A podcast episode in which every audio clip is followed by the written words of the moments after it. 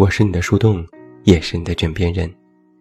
嗨，你好吗？我是远近。公众微信搜索“这么远那么近”，每天晚上陪你入睡。新书故事集《我该如何说再见》全国上市，也期待你的支持。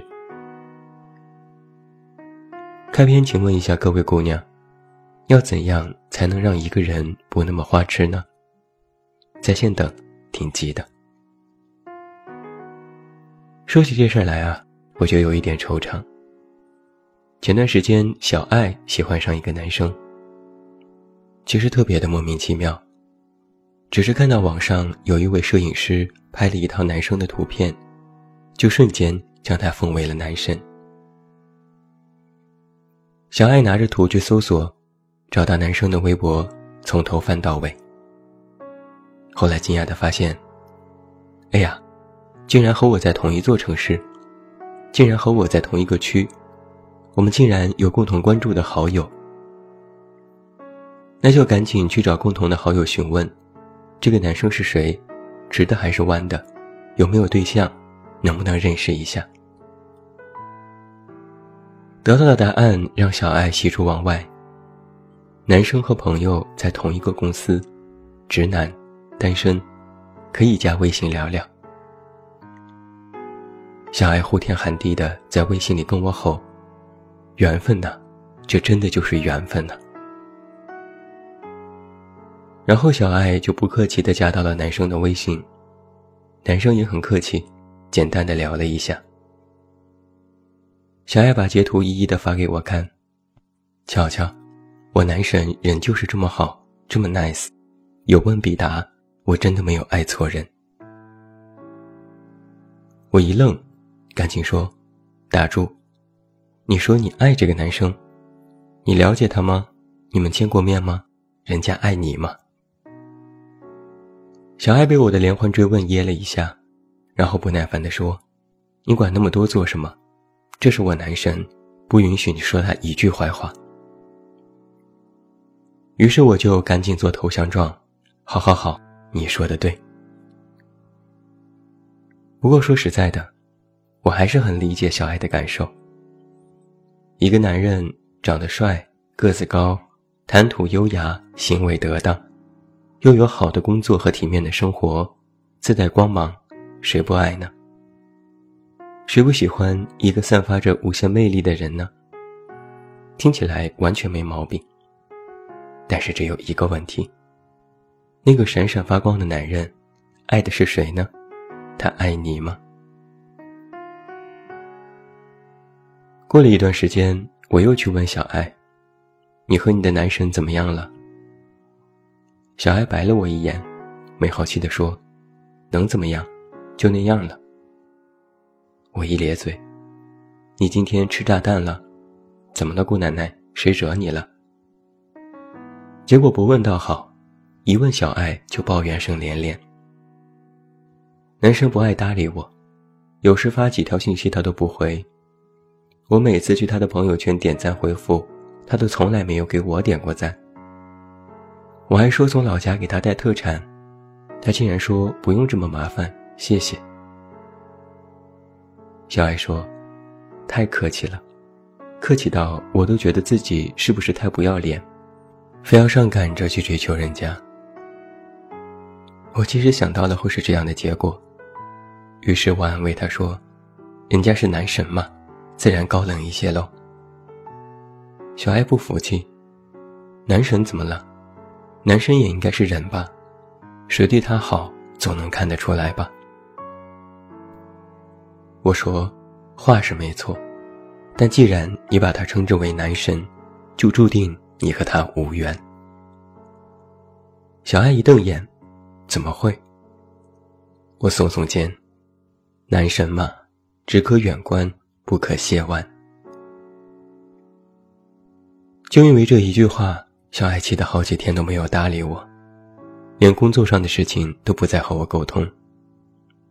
我也没有找他说话，就想让他冷静冷静再说。但是有一个很明显的事实是，如果你喜欢上了一个完美极致的人，喜欢上所谓的男神，好像很多事情都会不顺利。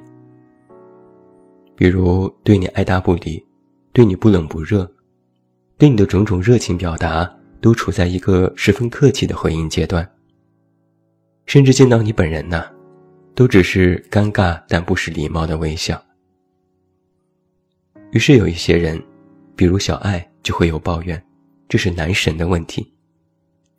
但是我却觉得，这是自己的问题。你有没有什么男神？你的男神又是谁呢？我相信每一个年轻的姑娘心里都会有几个男神的位置，留给那些发着光的人。有的姑娘喜欢小鲜肉，比如鹿晗、吴亦凡、张艺兴，只要看到他们的照片，都会一直犯花痴。天天刷微博叫他们老公，哭着喊着要给他们生猴子。有的姑娘喜欢老干部，比如王凯、胡歌、吴秀波，看到那张禁欲系的脸就把持不住，追着他们的各种作品。老干部的演技也让姑娘们欲罢不能。那如果这个时候抛出一个问题，让你和男生谈恋爱，你愿意吗？我想，估计全部的女生都会大喊“我愿意”。但如果把这个问题抛给男神，你愿意和这些姑娘谈恋爱吗？我想，答案估计就没有这么确凿了。其中有一个非常重要的原因，就是你们本身并不平等。你们如果要谈恋爱，估计会以不太完美的结局告终。或许遇到一些比较冷静和理智的姑娘，对于真的恋爱这件事，他们考虑一下，也会说，还是不要了。究其原因，他们会说，会很累。爱情当中如果很累，就是一件特别麻烦的事情。因为如果你的恋爱对象是男神的话，那你的眼光就会一直处于仰视。甚至会俯下身段去无条件的迁就他。那这样的你，真的需要男神作为你的爱人吗？这时就会有一个问题：什么是男神？这个标准估计有很多，但有一条非常关键：如果你将某个人视为男神，就注定你们没有了恋爱的可能。理由很简单，既然是男神。那么，无论是从外貌、条件、家世等等，可以说是方方面面，都是你高不可攀的。因为他那么好，那么出色，所以你才称之为是男神。如果他的条件和你旗鼓相当，那么你也不会将他奉为高高在上的男神，不是吗？你或许也有过这样的苦恼，为那个优秀的人忙活了那么久。又是献关爱，又是献殷勤，花了那么多力气都无果。但是另外一个姑娘，稍微勾勾手指头就把他得到手了。你见过那个姑娘，心里也会不屑一顾。有什么了不起？她不就是家世好点吗？不就是长得漂亮点吗？肯定不是真爱，这根本不能说明问题。但是傻姑娘啊！这就很能够说明问题。在那个女生的眼里，他不是她的男神；在那个男神的眼里，他也不是你，他只是和自己相匹配的人。有这样一句话，你肯定听过：爱情需要势均力敌。今天我将它换一个词语：门当户对。这个词可是被人们争议了很多年了，只要一提到门当户对，就会跳脚说清朝早就灭亡了，怎么还在用各种条件来附加爱情？但我这里所提到的门当户对，不仅有条件，还有三观，还有种种我们现在所说的爱情的匹配值。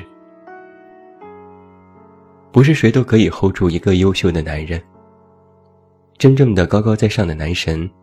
要让他变成在爱情当中低眉顺眼的普通男人，需要一个同样优秀的女人来进行匹配。这么说吧，如果爱情当中两个人的平均分都是九十分，那么两两相加再平均，得到的分数是九十分。但如果一个人的分数是六十分，另一个是九十分，那么最终得分是七十五分。看似一方的分数提高了，但是很明显拉低了另外一方的分数。自己是开心了，那男神又为什么心甘情愿的拉低自己的分数呢？这个时候肯定就会有人反驳了。在那么多的偶像剧当中，多少霸道总裁喜欢上了普通员工？童话故事里不是连王子都会喜欢灰姑娘吗？没错。但你注意到没有，为什么霸道总裁或者是王子会喜欢普通员工或灰姑娘呢？那是因为在这些女生当中，她们某一项的分数特别高。比如普通的员工天真、单纯又善良，单项得分几乎满分。灰姑娘原本家世就不错，是淑女，而且长得还漂亮，平均值其实也并不低。